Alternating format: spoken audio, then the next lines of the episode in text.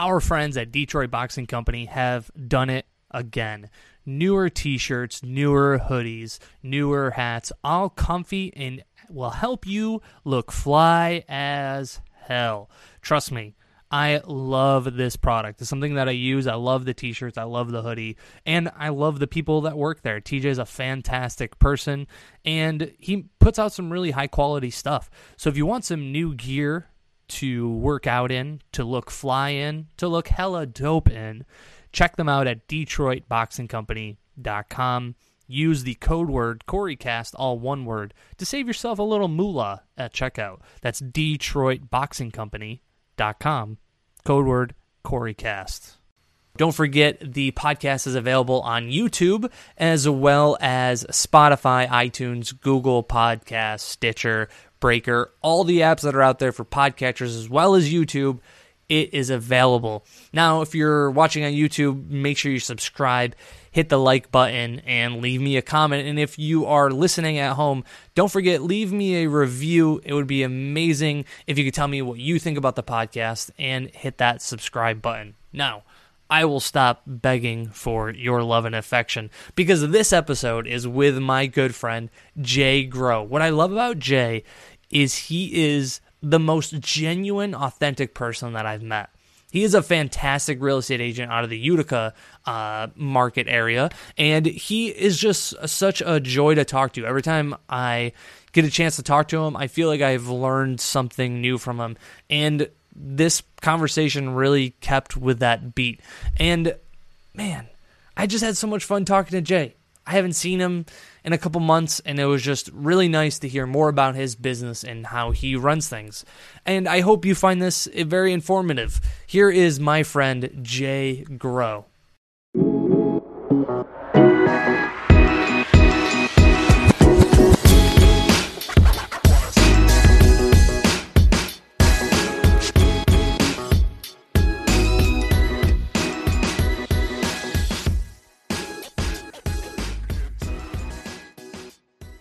Because I know you're on a team with real estate.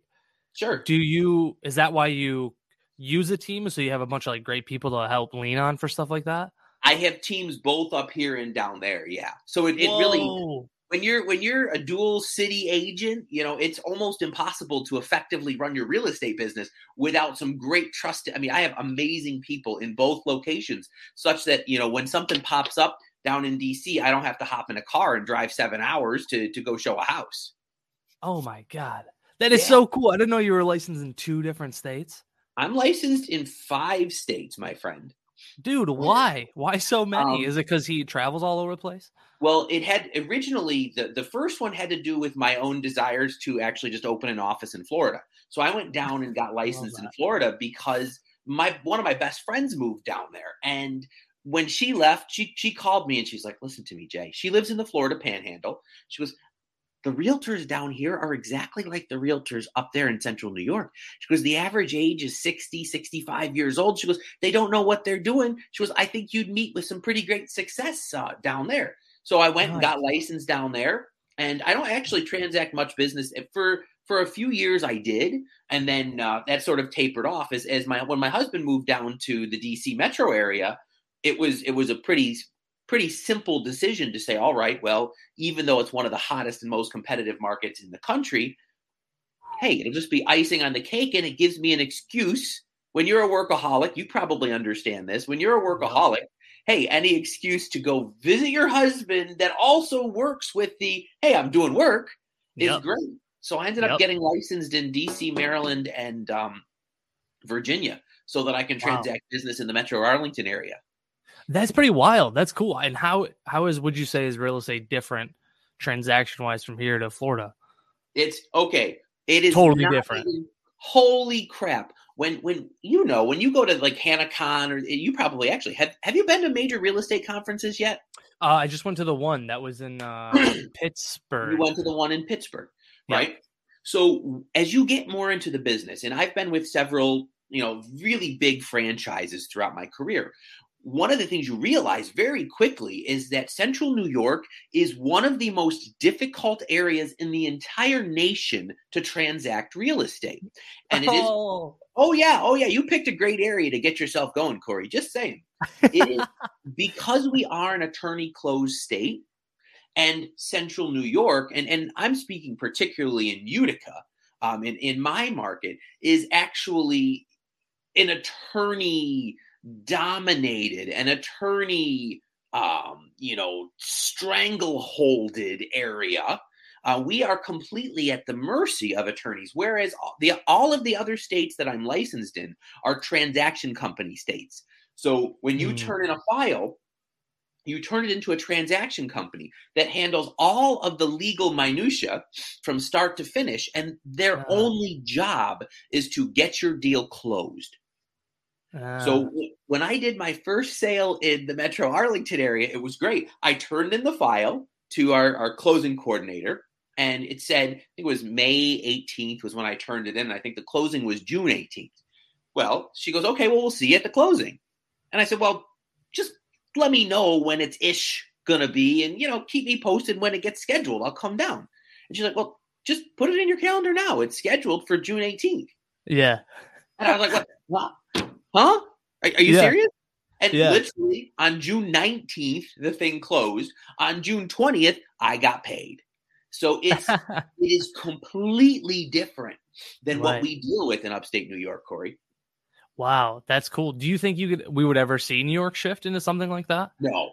I think you have to remember, New York is an animal because you have all different types of areas. Exactly. And in our state, attorneys, you have to remember, I mean, New York was the home of the mafia. So we are a very attorney-dominated state area, especially in our area, your area too. When you go out to other major metropolitan areas, except the Metro Arlington area, and you find out that your friend is an attorney, okay, down there, they get patted on the head because that's a respectable job. Okay, in the Metro Arlington area, being an attorney is a respectable job. In our area, being an attorney is the end-all, be-all. If you're an attorney, you're a god. You have control. You make all the money. You make all the decisions. Well, when you move to another area that's bigger than Central New York, an attorney is just pat you on the head. Wow. Yeah, so that's interesting that it's like that. That's how my aunt, when she moved to Tennessee, she moved from here to around Nashville. And she said it's the same thing, 30 days start to finish. You put the day on the contract, and that's the day you're going to close. And here in New York, I'm like, I don't know, Aunt Karen, we're 2 weeks out. I don't have a date yet, but we did get the clear to close, so we should have it soon. Yep. It's just like such a different thing.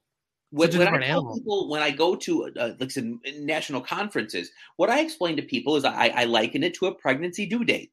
Was your son born on time? Nope. Yep. Nope. How late was he? He was actually 3 weeks early. Oh, even different. Yeah. Okay. That never happens in a real estate transaction. Exactly. Closing never happens 3 weeks early. Yeah, I explained to people it's just like a pregnancy due date. It's a target. It's an approximation, but the reality is we're not going to close on that date. The baby's never born on that date. I think I have one friend whose baby popped out exactly on time. After that, they're usually late. I'm surprised that yours was early. But 3 weeks early, there you go. Right. So it's all with upstate New York. I do tell people it is a managing expectations area. I said I was dealing with talking to a woman from the Newport Beach area of California, and she said, Jay, because your average closing is around 80 days. I said, yeah, that back then this was our average closing was 83 days. This was a few years ago. And she goes, how do you keep your clients happy? I said, I don't. We are literally a managed expectation state. I believe in being completely forthcoming and keeping them informed, but very rarely are my clients happy with the length of the process. They always praise our communication and our constant updating and, the process. But they will say, no, should a real estate deal take 83 days to close? Hell no. But do they? Hell yes. Yeah. Yeah. Well, we know that how they're different, but how are all these different markets similar? Well, here's the great thing. People are people all across the country. So you still have those same personality types that you get to deal with. You get it's just on a different scale. You know, when your average sale price is $697,000, it's a whole nother ball of wax than our area, which is averaging around $200,000 right now. Mm-hmm. But Corey, you're still dealing. The majority of my clients are military transfers.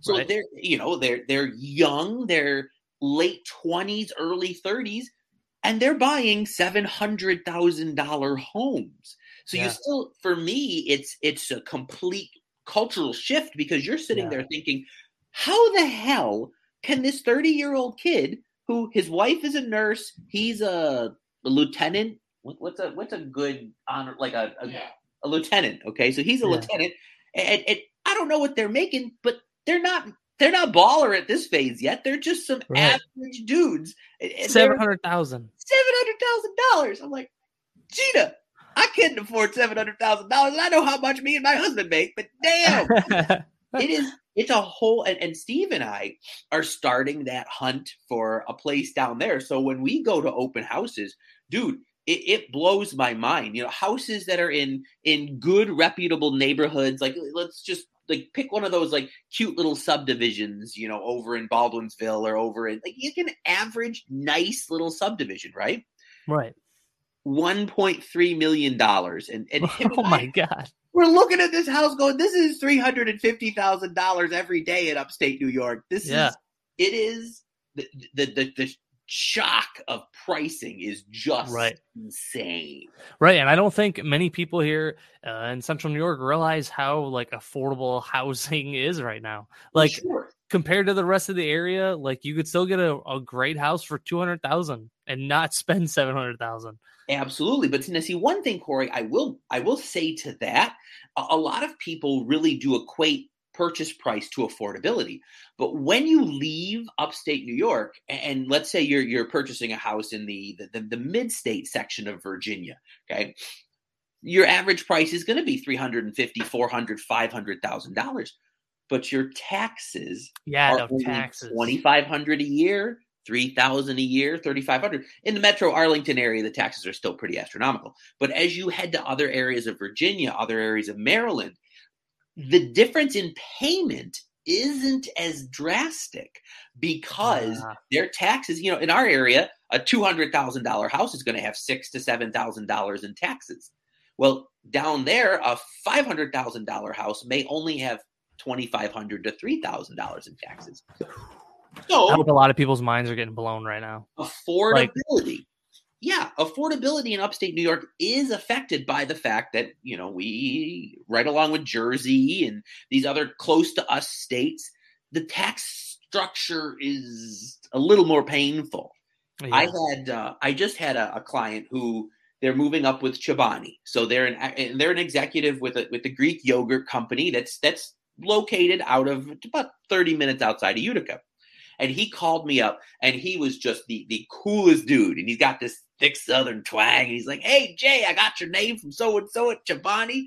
And he's talking about he's selling his $780,000 house down in Texas, and he's got a $780,000 budget because he wants to keep his payments about the same. So, you know, yours truly is like, yeah, $700,000 sale. We got this. You know, I'm having my little party. He comes up here, and I show him probably five $700,000 houses, and he looks at me and he's like, "Holy shit, Jay!" And I mean, like, shit was literally like shiat. It was SHEAT. He's like, "Jay, my house in Texas is $780,000. Goes had $3,000 a year in taxes." He goes, the houses you're showing me have $24,000 a year in taxes." He's like, "Jay, I can't afford a $780,000 house up there." He ended up buying a $350,000 house with $13,000 a year in taxes because in the end, that was his range of affordability. His mind was utterly blown. He said, "How the hell did you New Yorkers do it?" And I said, "We're just used to it." Yeah. You know? Wow. Yeah. That's crazy. Oh, yeah. It's wild. I have a 1,300 square foot split level Okay, it's nothing fancy. It hasn't been reassessed probably in 30 years. And my taxes on this are $6,000 a year. I mean, it's nothing. There's nothing great about my house. It's really basic. But what can we do? All right. We do love being here. What market do you think you spend the most time in? Oh, definitely. See, you got Corey. I've been in this market for 15 years. So the business comes to me now. I don't really have to work for it. Down there, I mean, Jay Groh is an unknown quantity. Not to mention there are 28,000 agents in my MLS. Do you spend other time in other avenues, or do you really put all your eggs in one basket up here? I'm going to just stare at my husband. My husband wants me to put my eggs down in that basket. Oh, gotcha. Because he sees, I mean, I only did 6 or so sales down there, and it literally was like $4.5 million or almost, I actually want to say almost $6 million. I forgot about the one. Yeah. It was a ton of business, dude. Yeah. And it was easy. Up here, we're pumping out sales is like a boss. But still, when your average sale, our average sales about what yours is, about $172,000, $75,000. You have to do 100 of those a year. That's what I want to produce. Whereas down there, hey, so he really wants me to switch that up. I struggle because business here is easy. Right. It comes to me. I'm a very known quantity in my market. So, you say the name Jay Groh and people might say, oh, he's a jerk. I hate him. But they know who I am down there. I am one of 30,000 realtors. And frankly, the things that you do up here, the innovative marketing, the fun, you clearly bring a lot of verve to your sales and energy to your sales. Well, 99.99999% of the agents down there do that. So I really am comfortable being a bigger fish in a smaller pond than being literally a minnow in the ocean down there. Right. And when you first, so you have been in it for how long? 15 years. 15 years. What was it like those first few years that you had started? What were you expecting? It was, Corey, I got into real estate. I fell into real estate. I got right into it after I graduated because I had college loans that I actually couldn't afford to pay off. So I was working 2 jobs. I was working as a teacher and a bartender. Wasn't able to make any headway with my grad school. So I was going to grad school. I was, I was making $27,000 a year as a teacher. And I ended up with about $212,000 in student loan debt because I went straight through. I did a master's degree. I did a doctoral degree. I have a bunch of expensive bachelors. So what happened was I was struggling. I had about a $2,000-ish a month student loan payment that I couldn't do. So my first few years in real estate, I was part-time. While I was selling real estate, I was also doing group fitness, getting a lot of business through that. So it was great because 15 years ago, I was in my early 20s. I was a completely unknown quantity. And the things that I was doing are the things that everybody does today. Like so what? 15 years ago, I was staging. I was doing videos. I was doing professional photography. And I love that. Those things back then were completely unheard of. People were still taking pictures with a little digital camera with a 3.0 megapixel lens and, things just nobody cared about what a property looked like because back then the market was smoking hot anyway, just like it is today. But there weren't as many realtors in the mix. So I was this complete firebrand at that phase. I revolutionized kind of what was happening in our area. Now, the stuff that I do, obviously, I would say 90% of the realtors in our market use professionals, focus on staging, do videos in some way, shape, or form, and do social media posts. So back then, I was totally innovative. Now, the majority of competent realtors in our market are doing what I did. Right. And that was just when you had first started, you were very intent on like hiring the professionals to do that kind of thing. Well, I realized really early on, Corey, that there are some things that I'm really great at. And like I believe genuinely that my eye for home design and staging really is vastly above average. So I can make a house look fantastic. But I also realized that my camera skills, they're meh. You know, I can, I know what I want to shoot, but I don't understand the rolly of the lens, the macro, micro, the features. Shit, that's not my jam. Yeah, that's not my jam. So for me, I was like, well, let's let somebody else do that. And I had a friend who was into making videos, and he was just like, dude, he showed me some of the videos that he did, and I was like, this blows my mind. And as soon as I saw that, I'm like, okay, you know, I can sort of do a video. He can really do a video. So early on, I just realized, hell, and it blew me up. Like, literally, dude, I'm the son of a teacher and a carpenter. I didn't, my families, we didn't come from lots of money. I didn't come from lots of influence. So what I found was that a combination of, you know, me being single, bored, and a workaholic. I mean, I was working 100 hours a week. I was doing open houses Tuesday night, Wednesday night, Thursday night, Saturday afternoon, and Sunday afternoon. Doing, because I realized my strength is in person. When people meet me, they either hate me or they love me. That's a true fact. It's a true fact. You have this infectious glow about you, Jay. Well, you're such a doll. You have an infectious glow about you right now, too. I think that's your ring light. But so what I did was I said, hell, you know, I'm going to work my buns off, but then I'm also going to play to my strengths, which is giving me time to get in front of people and let somebody else take pictures of my house and spend hours editing them. Let somebody else do videos of my houses and spend time. So I became known as the guy when I was at a local discount brokerage for a year, I think. About a year. When you first started? It was my third company. I've been to 6-7 companies in my time. And my third company was a discount brokerage. And they got a call and they said, hey, I want the kid that does the videos. And so that was, I mean, an interesting thing is I became known as that kid that did the video marketing. And it was great. It blew me up, you know? If you could tell young 20-year-old Jay just getting in the real estate business a piece of advice that you know now, what would it be? I would have encouraged young 21-year-old Jay to have skipped college entirely. I mean, dude, this is silly, but you do not need a degree to transact real estate, right?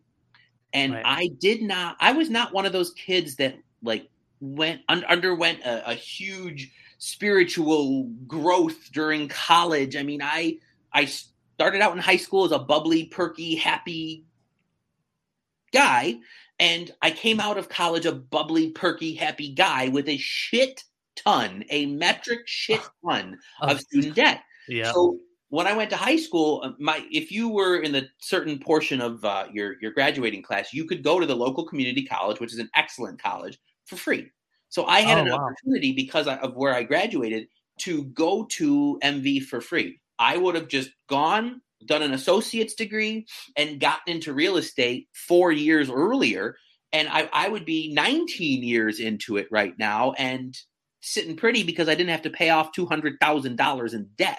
So I really think nowadays, and this is my take just on education in general, is we really as a society need to sit down and say, okay, where is the value in that education? If you're going for a 4-year vacation, you know, God bless you. And I hope that mommy and daddy are forking over the cash. The cash. The cash. The cash. Because nowadays, dude, my intern, my last intern is going to George Washington University right now. Sweet kid. We keep in touch with him all the time. George Washington University was $83,000 for his first year. A year. Yeah. Yeah, Corey. That's what we said. Now he got a fabulous scholarship, okay, right? But he brought it in and he calls me. He's like, Jay, I got $60,000 a year to go to GGW. We came in, I was like, that's awesome. That's amazing. I said, you're gonna get money back. And he looks at me, he goes, No, Jay, we have to find $23,000 more. Like we literally sat there and we applied for, you know, $45,000 more in grants and loans and this so that he could afford the $83,000 tuition bill. Now this kid wants to go into social media marketing, Corey. So what's he going to make coming out of school? 40, 50 at the most? And he's going to saddle himself with he took out $20,000 in loans to make the first year work.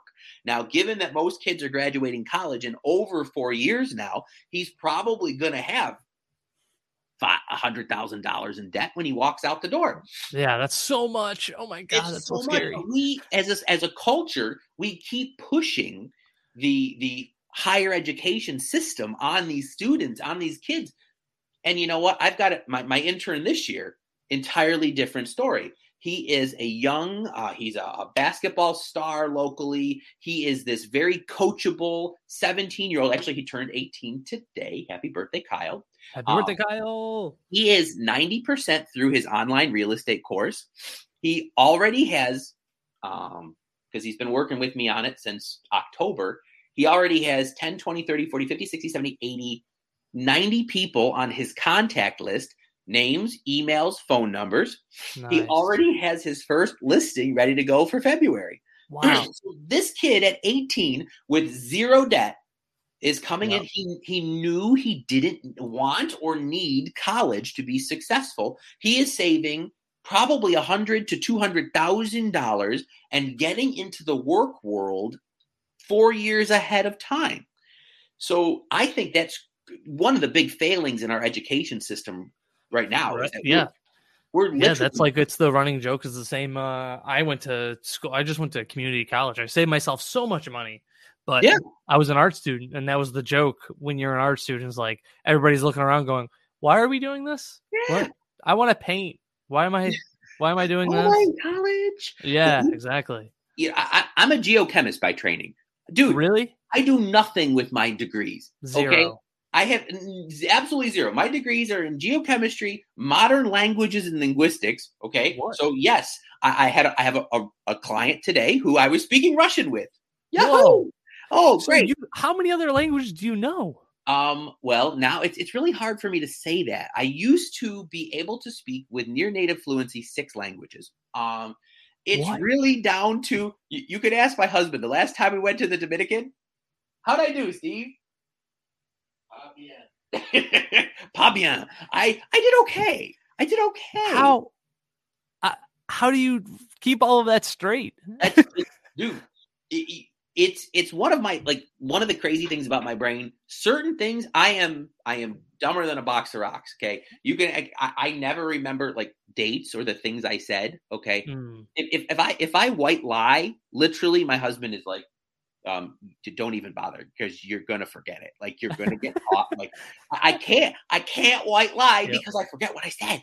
Yep. But if you ask me to speak French, and when I go to France, people will say, like, my intonation, my spoken word is spoken with near native intonation, fluency, that sort of thing. I'm a very musical person. And so my brain understands tonality. It understands intonation. It doesn't, like I said, understand how to cross a road in a major metropolitan area. You get run over. But when I speak a language, I literally can pick up intonation like a crazy fool. If I'm speaking English with some of my Eastern European clients, I actually had one client look at me once and she says, are you mocking me? I said, what? She goes, you're speaking with an accent right now. And I'm like, holy shit. Like, I don't even notice it. Yeah. It just, my brain just flips into, wow. Yeah, it's crazy. Wow. Yeah. So we went off a giant rail. Oh, school, not necessary for other people who might want to go to trades. I remember I could probably in the numbers of like higher than 20 times throughout high school, people said go to college to me back in 2009. Yep. And never once did anybody just say, you could check out welding. Yeah. You could do that. You could be a barber too. There's that option. Yep. You could do this, you could do that. But it was always just a push for college. Well, and Corey, that was my family too. Yeah. I was planning on going into the Air Force. I wanted to be a linguist. And at that point in high school, I was very fortunate. I was able to take French, Spanish, and Russian in high school. So I came to the college concept and just said, hey, my parents, my dad was military anyway, so we already had a good background and a good support network in that. And the Air Force was going to send me to California. I was going to learn Arabic, which given that's my background. That's cool. Lebanese. They were going to teach me Arabic. They were going to really focus on the Russian. They were going to enhance my Spanish. It was fabulously attractive. And I got through the whole thing, took the test, did the physical crap, at the signing, my father, the Air Force guy, literally stood in front of me and just said, "Now, Jason, I just want you to think about this because you are," and I was a brain. I was very book smart. And my grades were great. He's like, "You could write your own ticket to college." And I didn't sign the dotted line. And instead I went and amassed a sadistic amount of student loans. And now I'm a real estate agent. Whoop, that's right. Bargain do. So I really, to the point where, and this is before Steve got his job down in the Metro Arlington area, I was in the middle of opening essentially a trade school. Here in the Central New York area. We had everything set. The space was done. We were planning a calendar, and it was focusing on providing young men and women with that link between the BOCES program in high school and a trade program at a community college. I wanted something in between that, whereby, local, like our electricians union would come in and teach kids the skills that they need to get a job as an electrician in our area, but not be a 2-year program. Because I do tend to find a lot of these kids now that are really gifted in the trades do not do well in a traditional school environment. Yeah. So my thesis when I was a doctoral candidate was on the miseducation of young men in society. And it was all about how we're not giving students nowadays the ability to manipulate things and play with things and explore things. We're literally just telling them, here's a PowerPoint, learn from me, I'm speaking to you. Well, here's the notes, write it down. And I don't know about you, but I actually shouldn't say that. I learn very well that way because I can just internalize it and spit it back. But so many of my friends who frankly make more money than I do right now, in the trades. One of my friends is a mason. Okay. He sucked in school because all he wanted to do was go out and throw concrete on shit and make it look good. Well, now the dude literally runs circles around me financially. He's killing it and he does gorgeous work. Well, he would have never been successful in a traditional college environment. Right. But this program that I was working on was, it was a half a year program, and you'd leave with a certificate and contacts within let's say working with the electricians concept again, you'd have contacts in the electricians union so that you could start to get apprenticeships or you could start to get jobs. Is this what you're going to do in the Utica area? So this was, the school was going to be located in the Utica area. It's one of those J plans. It's on the back burner right now. Just because again, when Steve got his job down in Arlington, I committed to getting my license down there. That subsequently, there's only 24 hours in a day. You get it there, Mr. Super Dad / MMA instructor / real estate agent / Dude, I got so many hobbies, but they're all I just like to dip my toe. I suck at all of them. So you clearly suck at all of them. Well, and what you'll realize, sorry, and this is just the veteran agent in me, is that you just have to find the right balance. Well, and that's where I had to say, there's no way I can throw 25% of my energy into the trade school when 25% of my energy needs to be in Arlington, Virginia, growing a real estate business. Yeah. So you only have so many hours in a day. Right. I would love to get to the phase where I really could pursue that sort of dream of mine of helping the young population realize that college is not for everyone and giving them a platform to really jumpstart their careers and help them be successful. And this is, I shouldn't say just young people. I mean, the trades right now, Corey, are in desperate people. Desperate needs. I mean, have you done any interior renovations to your house lately?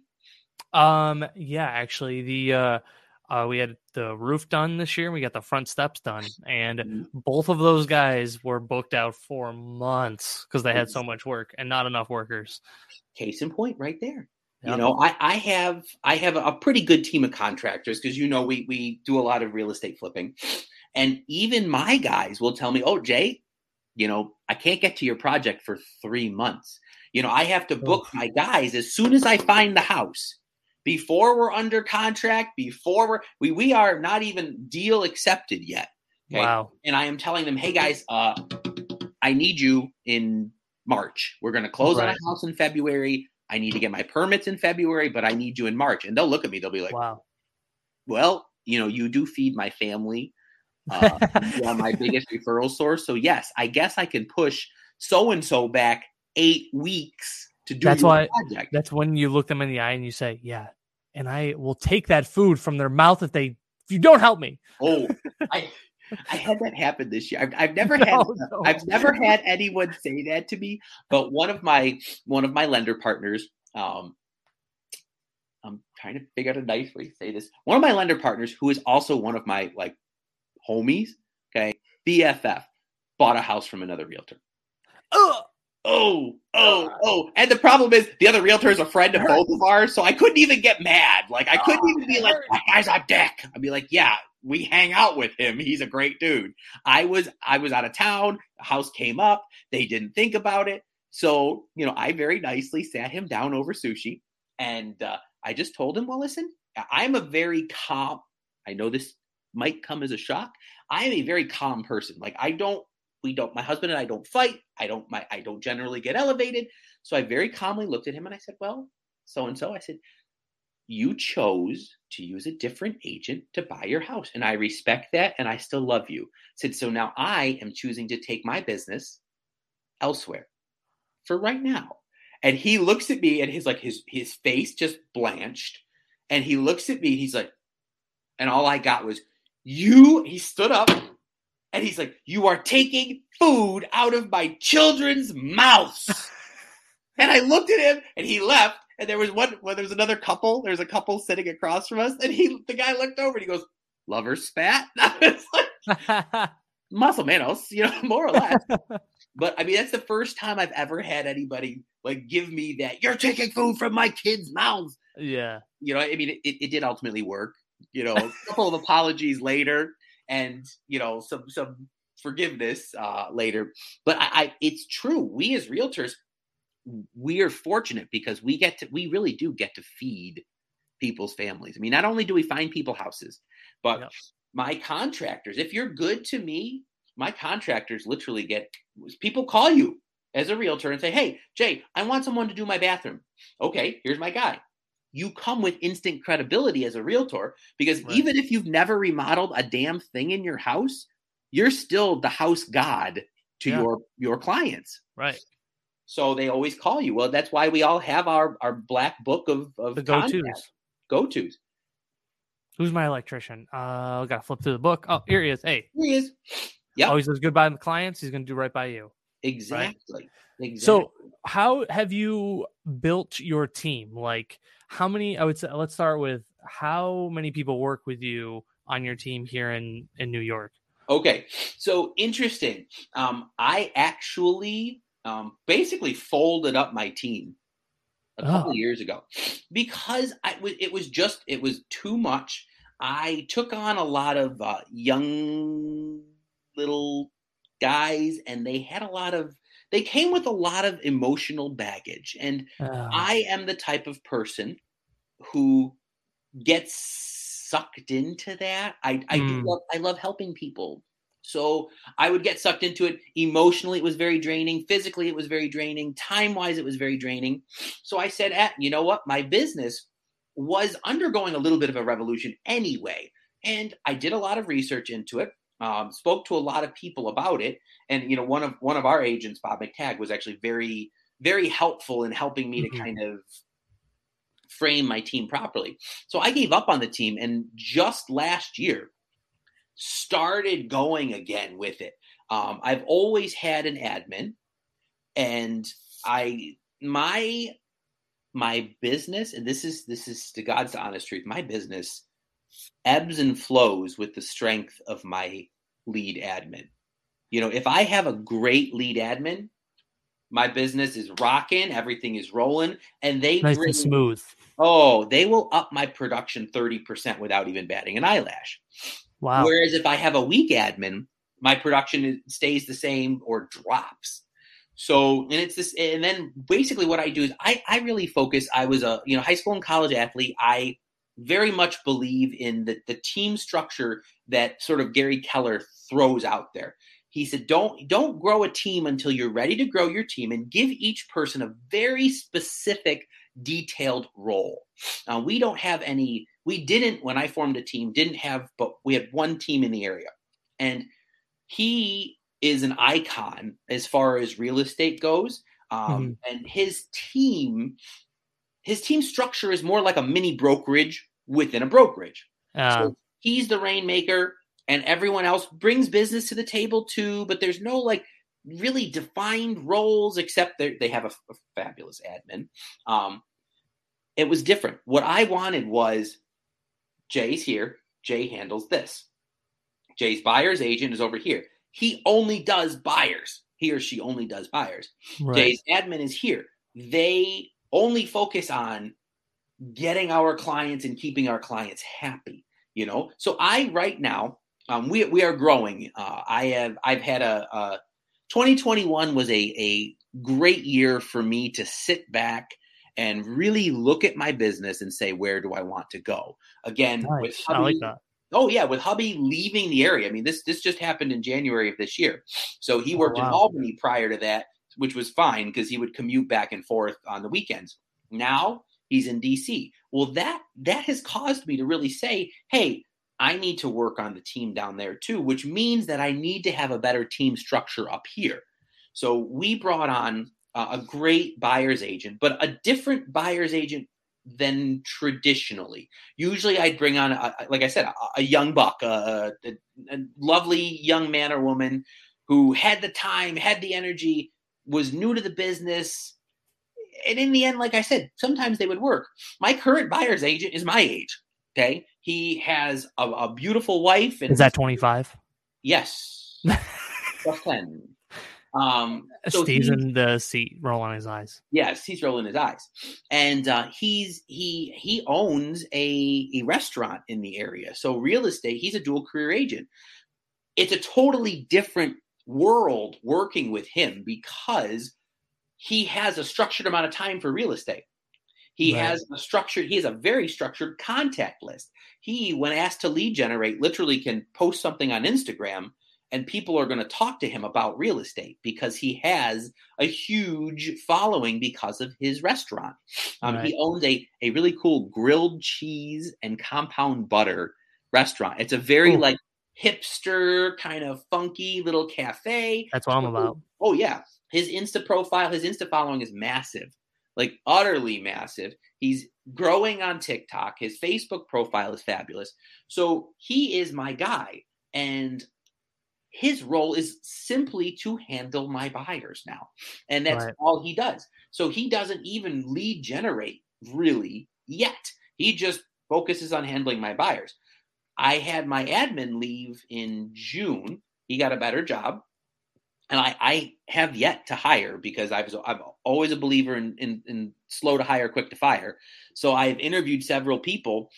Haven't loved them. Finally found a candidate that I loved, made him a job offer just before Christmas, waiting to hear back. So we have normally one agent as a buyer's agent and my admin. And that's all I've traditionally had, Corey. I've never had huge teams. We always have been very high volume because I do not want an agent to sit around and languish on my team. I want them to be busy, busy, busy, busy, busy. My buyer's agent right now has 8 pending, which is really not bad at all for December, January as a buyer's agent. You're not even the team lead. You're the buyer's agent. So he's rocking and rolling. And I don't want another person until he's gotten to that phase where he's like, whoa, Jay, I need some help. So we are just now actually bringing on onboarding our intern. Nice. Yeah, because Sharon, my buyer's agent, is opening a second location for his restaurant. So he has said, Jay, I may, have to step back a little bit, January, February, March, April, while we launch the new restaurant. So given I'm a very goal-oriented person, so I said, okay, our goal is to exceed 20 million this year. Well, if he's out of the picture, I need someone else. So I've got my very trainable, very coachable basketball star of a intern who stepping in right at the perfect time. So yeah. we are growing, but I grow very carefully because I don't want, I see a lot of these big teams and they're bragging about their production. But when your team lead is spending $5,000 a month on Zillow to get leads, and they've got four or five, six agents that they're feeding, and they're only doing 30 million. What's your individual agent's production? I mean, my goal is to always have my individual agents producing between 6 and 8 million. So, nice. Hey, you need to be able to feed them as many leads as possible in order to make that work. So when you go into this new year, how are you setting your goals for this coming year? My goal is to do 20 million in upstate New York and 10 million in the metro Arlington area. So how do you come to those figures? I look at where my production ranges on a really horrible year, 12 million. On a great, my best years were 25 to 28 million. So essentially what I do is I always look at those, say, where is my mental state right now? 2021, dude, for me, was I'm going to be honest, a completely awful year. I got into a car crash in late December of 2020. It was a little dramatic. I may have broken several bones and ended up sitting in a chair for 6 weeks with broken arms and broken hands. And I may have had some legal things that I had to do according with that car crash. So I started off the year completely in a funk. Yeah, completely. And it literally took in August, Caroline, or my manager was like, dude, Jay Groh is back. Like I did 21 pended in August. Like, whoa, attaboy. Dude, it attaboy. Was, let me just say, November was a really great month for the Jay Groh team. Right. So it took me until August to really get back into the swing of things. So this year I said, okay, I have got a great buyer's agent in Sharon. I have got a great buyer's agent onboarding in Kyle. So I said, okay, if there's three of us, I have a potentially fabulous admin coming on board in January 2022 in Nate. So I look and say, okay, all things considered, if I have a team of 2 agents, 1 leader, and 1 admin, okay, I'd like to say 5 million each should not be out of the picture. And in our area, the top team, I think he does about 40. And then after that, it's the rest of the top teams are doing between 15 and 25. So I say, I would like to be back there. At one point, I was consistently the second highest producer in our market. And over time that shifted as more agents came in and this and that. And like I said, 2021 was a rough year for us. I was happy to be on the top 25. Okay. Yeah. But I want to be back with the team kind of towards that higher spot. So I said, well, let's see if we can do 20 million for 2022, 5 million each person on the team. Okay. Nate, my admin would not be expected to produce, right. But what I'm basically saying is he's freeing up time for me to go out and produce, 15 million on my own and allow, Kyle to grow into it. Sharon, who's also brand new. I mean, he's been in real estate 2 years. So allow them both to continue their growth and say, hey, for 2022, 20 million is our goal. And then for 2023, 25 million is our goal. And for 2024, 30 million is our goal. Ultimately, if you read Gary Keller's books, eventually what he says is that, you do tend to outgrow your area. You can only do one of two things to increase your commission income. You can either increase the amount of sales that you do, or you could increase the price of your sales, right? Right. So if you as an agent can't increase, there's only so much you can increase the volume of sales that you have. And in an area where our average sale has jumped hugely in the last 3 years, but we're still a little low relative to the rest of the country, you have to look and say, okay, does it make more sense for us to put our eggs, some eggs in this basket, but also move to an area where your average price is $697,000, like the Metro Arlington area. Yeah, or like Skinny Atlas, right? Or like Skinny Atlas. I've had several people say, Jay, you need to grow into the Albany market or into the Syracuse market. And I said, yeah. But like I said, with hubby now being, and I'm sorry, I'm pointing to him this way because he's sitting over there on the couch. But with hubby being in Arlington, it just makes sense for me to try and grow a little bit down there. And I have a delightful team in the works down there. I have an agent who is relatively new. He handles all of my buyers that I can't get down there for. And I have an agent who is about to get licensed, and she owned a very successful company down in the DC metro area. She's very well known. She is frankly a little older, and she's a well-known quantity. So I have her onboarding down there. So I have a great structure right now, up here for success and down there for success. That's badass. Now you said like most of your business is like self-producing, right? Like the referral, right? Mm-hmm. You got a lot of referrals now. Yeah. How do you continue to stay in touch with them? Because that's the strongest. That's like the biggest thing you can do for referrals is you're constantly reminding them that, hey, I'm your real estate agent. I'm your guy. Think of me when you think of real estate.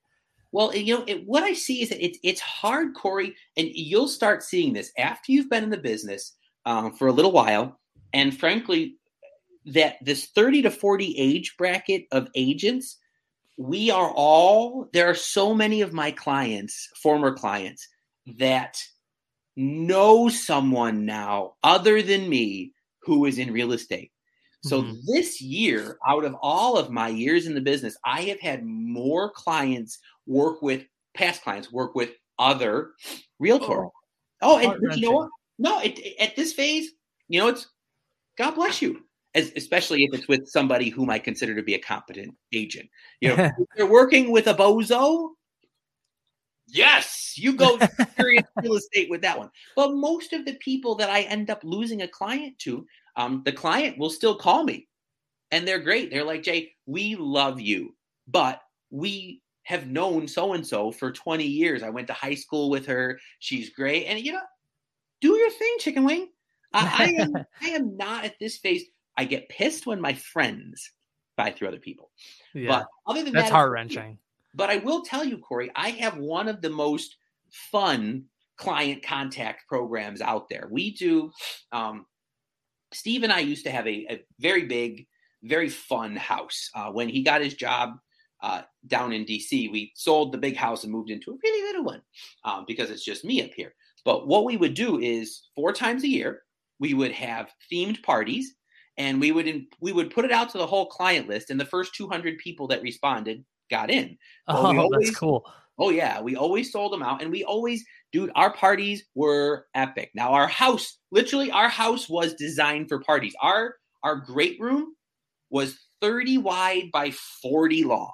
Okay. Jeez. It was bigger than my current house is the same size as my living room was. My Lord. It was huge. Vaulted ceilings. They were 15 foot tall. Is that a size they were? They were 12 feet on the sidewall. Yeah, 15 in the middle. No, it was more than 50. They were like 20 foot, okay? Sorry. 20 foot ceilings in the middle, huge double-sided fireplace down the middle. It was like 70s pimp pad, my dude. Oh, my God. Tell me, it would make my day if you told me you had the sunk-in living room, like the couch and the floor.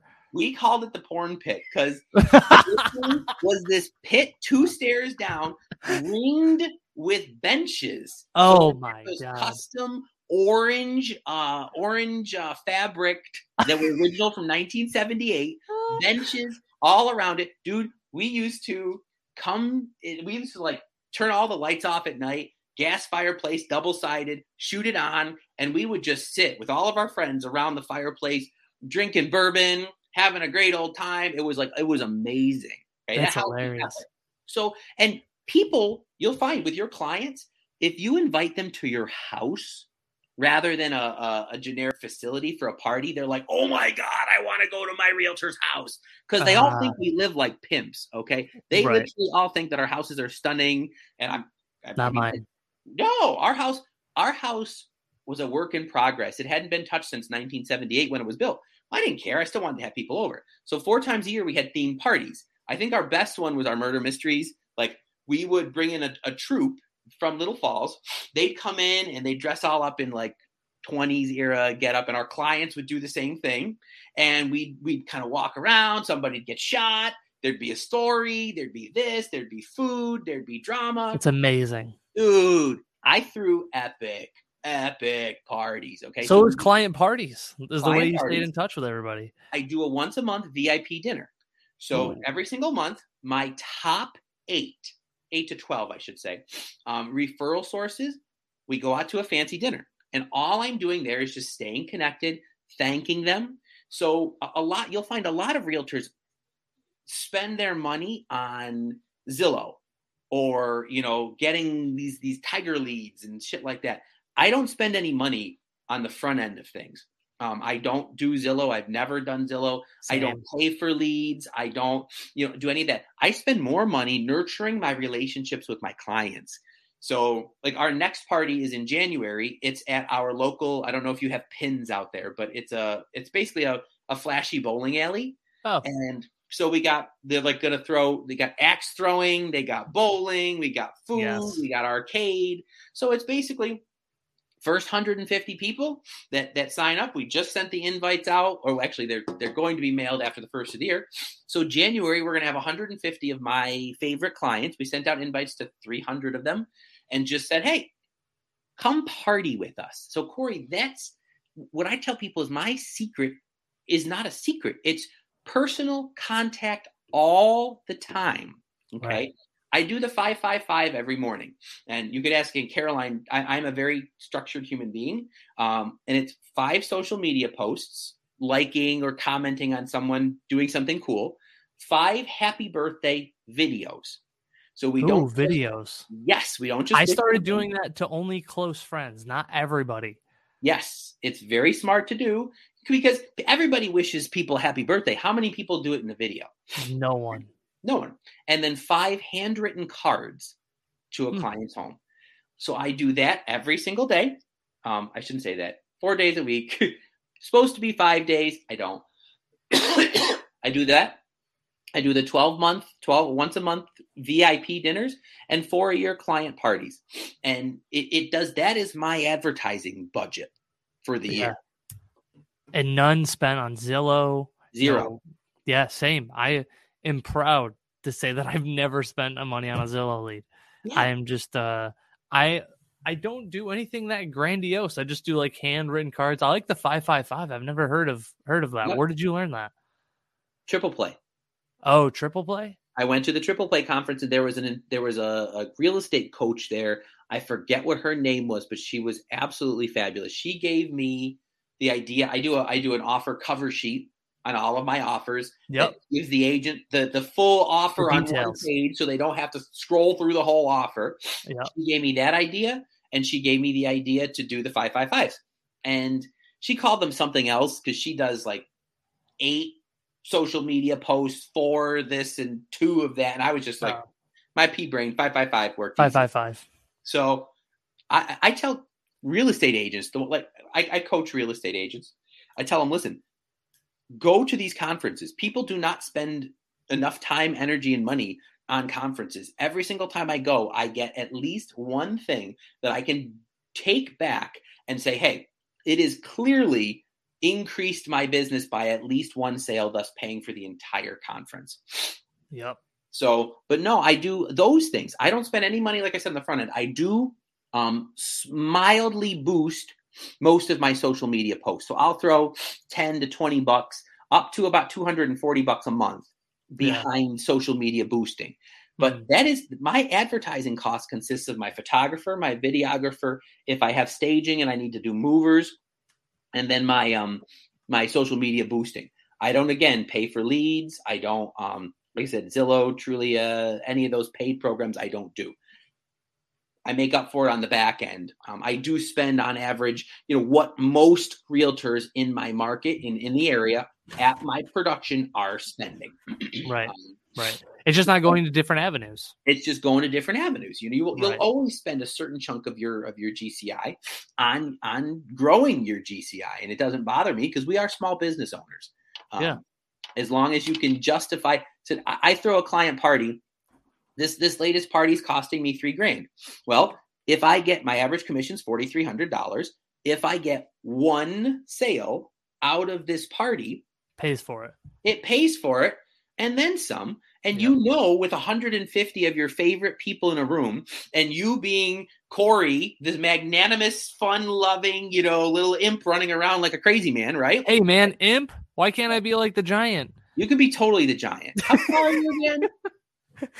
5'6". Yeah. Oh. So okay. I keep thinking I'm 5'7". We're both imps. Okay. Yeah. So you're this fun little guy running around. Same thing with me.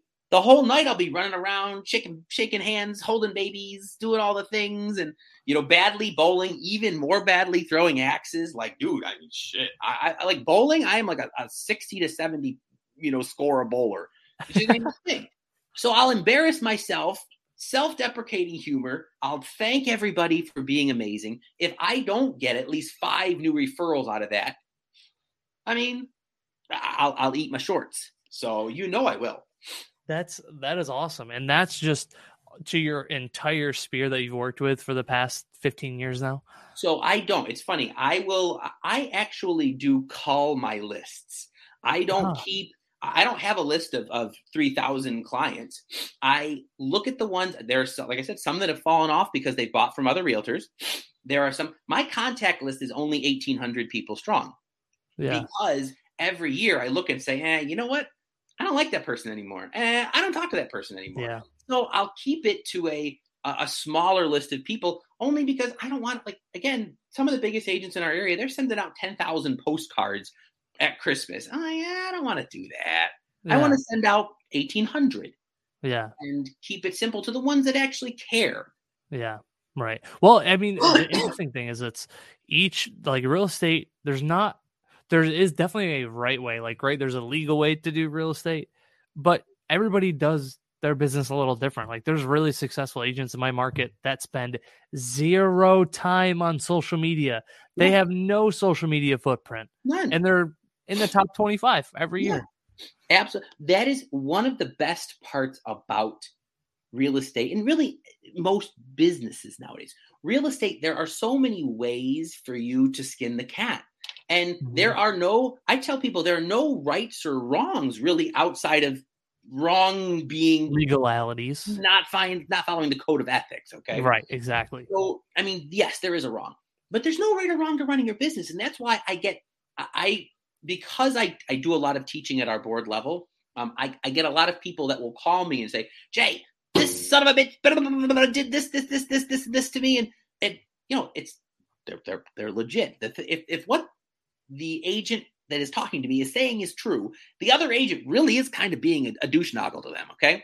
And I never understand why you would even bother with that in the business. When I go into competitive listing situations all the time, and I will always ask, who am I up against? Because I want to know. And if they'll tell me, great. If not, I'll say, well, let me show you how I work a little bit differently and why I feel that may net you a higher sale price. And I'll go on about how I work differently and how that's going to help them. I will never bash another realtor. I think people that do that are just stupid because for sure. In our market, I know like yours, it always gets back to the other realtor. Yeah, for sure.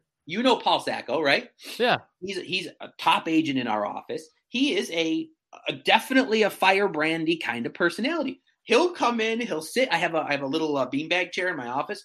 He'll sit in my beanbag chair and he'll go, you would not believe the shit that so-and-so and so-and-so said about me at this listing presentation. He goes, do they not expect that we're going to find out everything that they've said? Yep.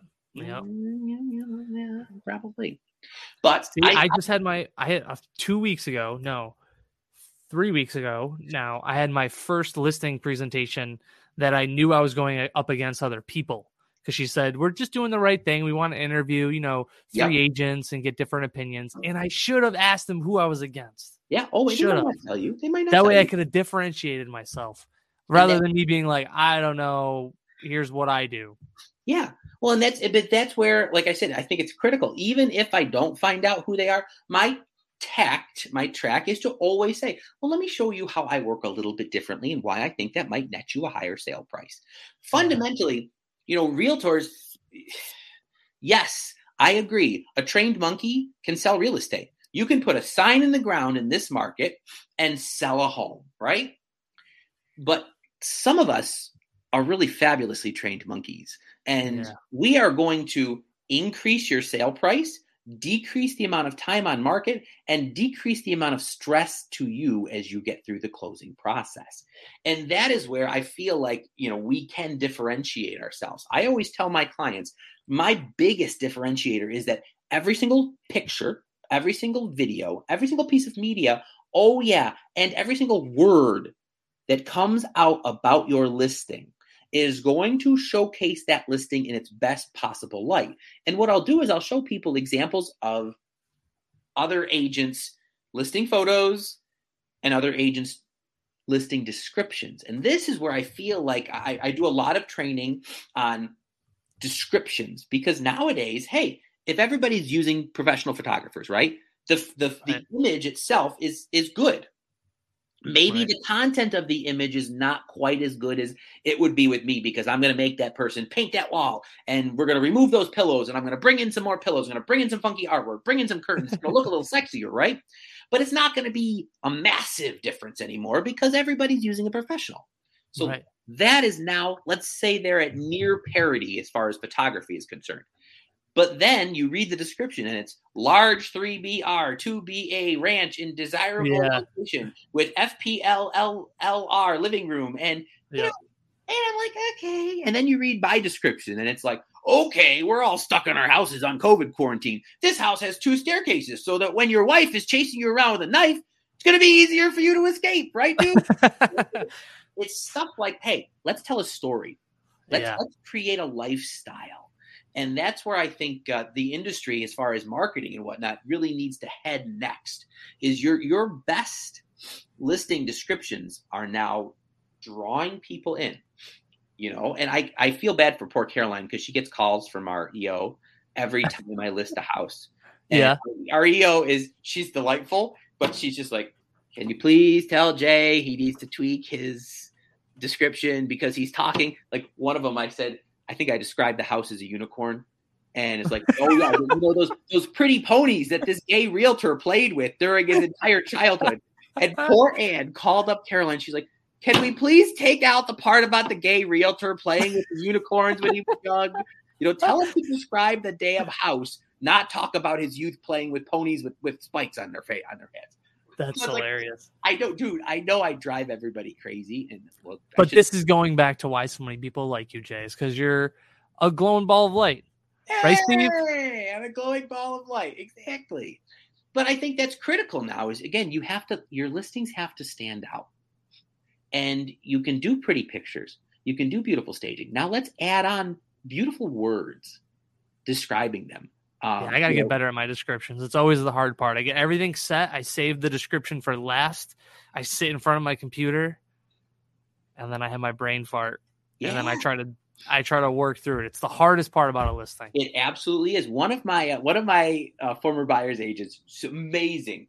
She has her own team, top 10 in our market now. She's utterly phenomenal. She used to call me and she'd be like, Jay, you just got to look, and God rest her soul, Palin Huang.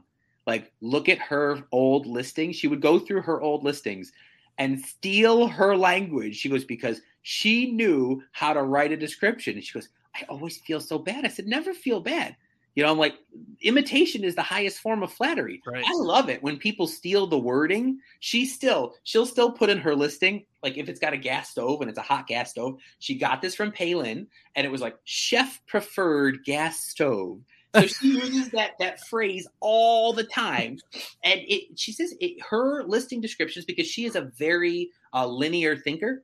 So she's never a flowery personality. So she would go online and look up best listing descriptions, best this and that, and she'd steal from everybody else and put together phrases that worked and sounded a hell of a lot sexier than, you know, new cabinets in new maple cabinetry and kitchen. Who gives a frick, you know? That's when I got into retail. I was doing that from all the different managers I was working with. I liked how Dwight was really good with customers. I liked how Judy was great with HR. Yeah. I love that Will was so good with merchandising, and you try to like imitate those parts of them. And you can even do that in real estate too. I like how Jay presents his properties online. I like how Donna has like this book of referrals. Like, I like how this person has this, and you can take all these little things and make it your own. Corey, nothing I do is new. Okay. You guys, I think Gaetano Belmonte works in your market now, right? He's with Uptime. Okay. Going to tell you right now, I stole all of my initial marketing stuff from him. Yeah. Because I looked and I was like, wow, his pictures are beautiful. We're up to Gaetano. How'd you do it? I used a pro. Okay. I stole his, he used to make these beautiful brochures, and I couldn't afford to do what he was doing because he was sending them out to a print shop and he was getting beautiful trifold things. Well, and you know, I went and I learned Adobe Illustrator, and I was pumping out my sort of kind of maybe Gaetano Belmonte-ish, you know, looking brochures.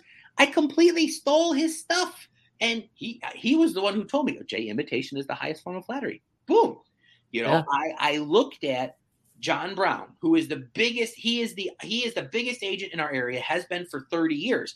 And I said, my God, the man is a master networker. And I said, okay, I have to get out into the community more because that's his thing. He has his hand in everything. Yeah. And I said, well, there you go. So I imitated him for that. The only thing I can tell you that I thought of in my head and said, hell, this might be a Jay Groh thing, was making sure the description told a story.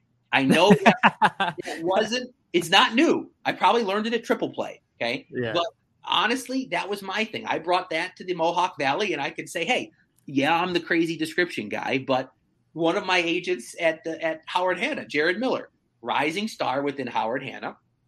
Okay. He's if you look at his descriptions, he's like, Jay, I'm basically copying your model. He's like, I'm taking it, I'm making it interesting. He just wrote one that was Dr. Seussian.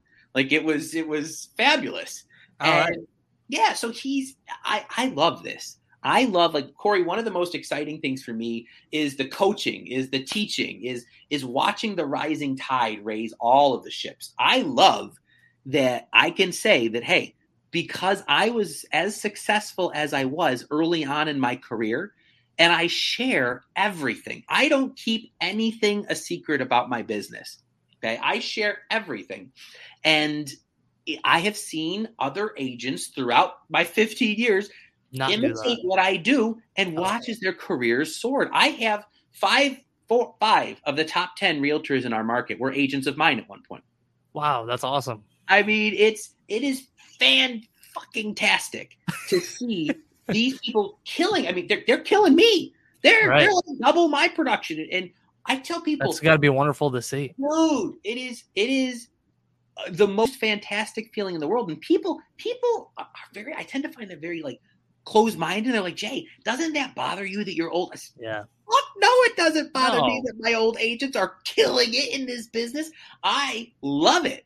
I love to see it. Does it bother me that these agents that I coach and that I teach are comparable to me in production? That's what you want. That's what you want. There's enough of the damn pie for everyone. I don't know why people get so hot and bothered by other agents having success. Like when I saw that you did over 6 million this year, you should have seen us at our office. We were having a baby party in our office when you posted your numbers because we all want you to succeed. Like, yeah, that's why you guys are awesome. Oh, that's that's why I like Howard Hanna. It is such a great, well, and to be honest, it's not like that everywhere. Yeah, sure. I don't ever want to, you know, be that guy that's rah, rah, rah. No, I definitely feel very, very fortunate. Yeah. But I mean, it matters where you are. And what I tend to find is that in our office, we have, our office is very interestingly stratified, Corey. There is like the group of agents that are like 60 to 70. There's a group of agents that are like 30 to 40. And then there's a group of agents who are like 20 to 30. Okay. And we're all literally in that those brackets. And it's just amazing how even generationally the support network is awesome. Is there. And I think that's critical to the success of a real estate agent. It's why I believe so strongly that everyone should be coached. I do not believe that a real estate agent should be doing it on their own. I have a coach. I coach agents. And I genuinely believe that having that person there to say, "You sure you want to do that? And why aren't you doing this? And did you do your contacts for the week?" Yeah. You know, having that accountability. To check up on you. Oh, yeah. So I believe that most agents should have a coach. I believe that most brokers should have a coach, too. I mean, how many brokers do you know? They might have been good real estate agents, but are they good leaders? It's true. So, Jay, thank you for doing the podcast. This has been a lot of fun, man. Absolutely. Thank you for having me. It's been an absolute blast.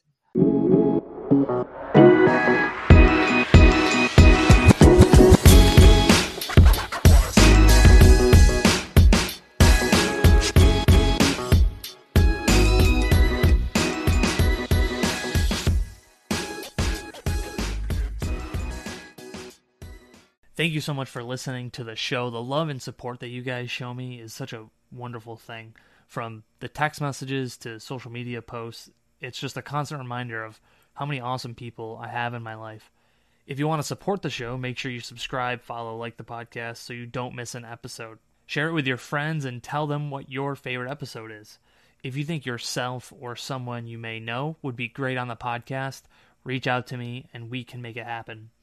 I love putting these out, and getting a chance to talk to so many interesting people is so incredible. So thank you for giving me your time, and I appreciate you guys more than I can put into words.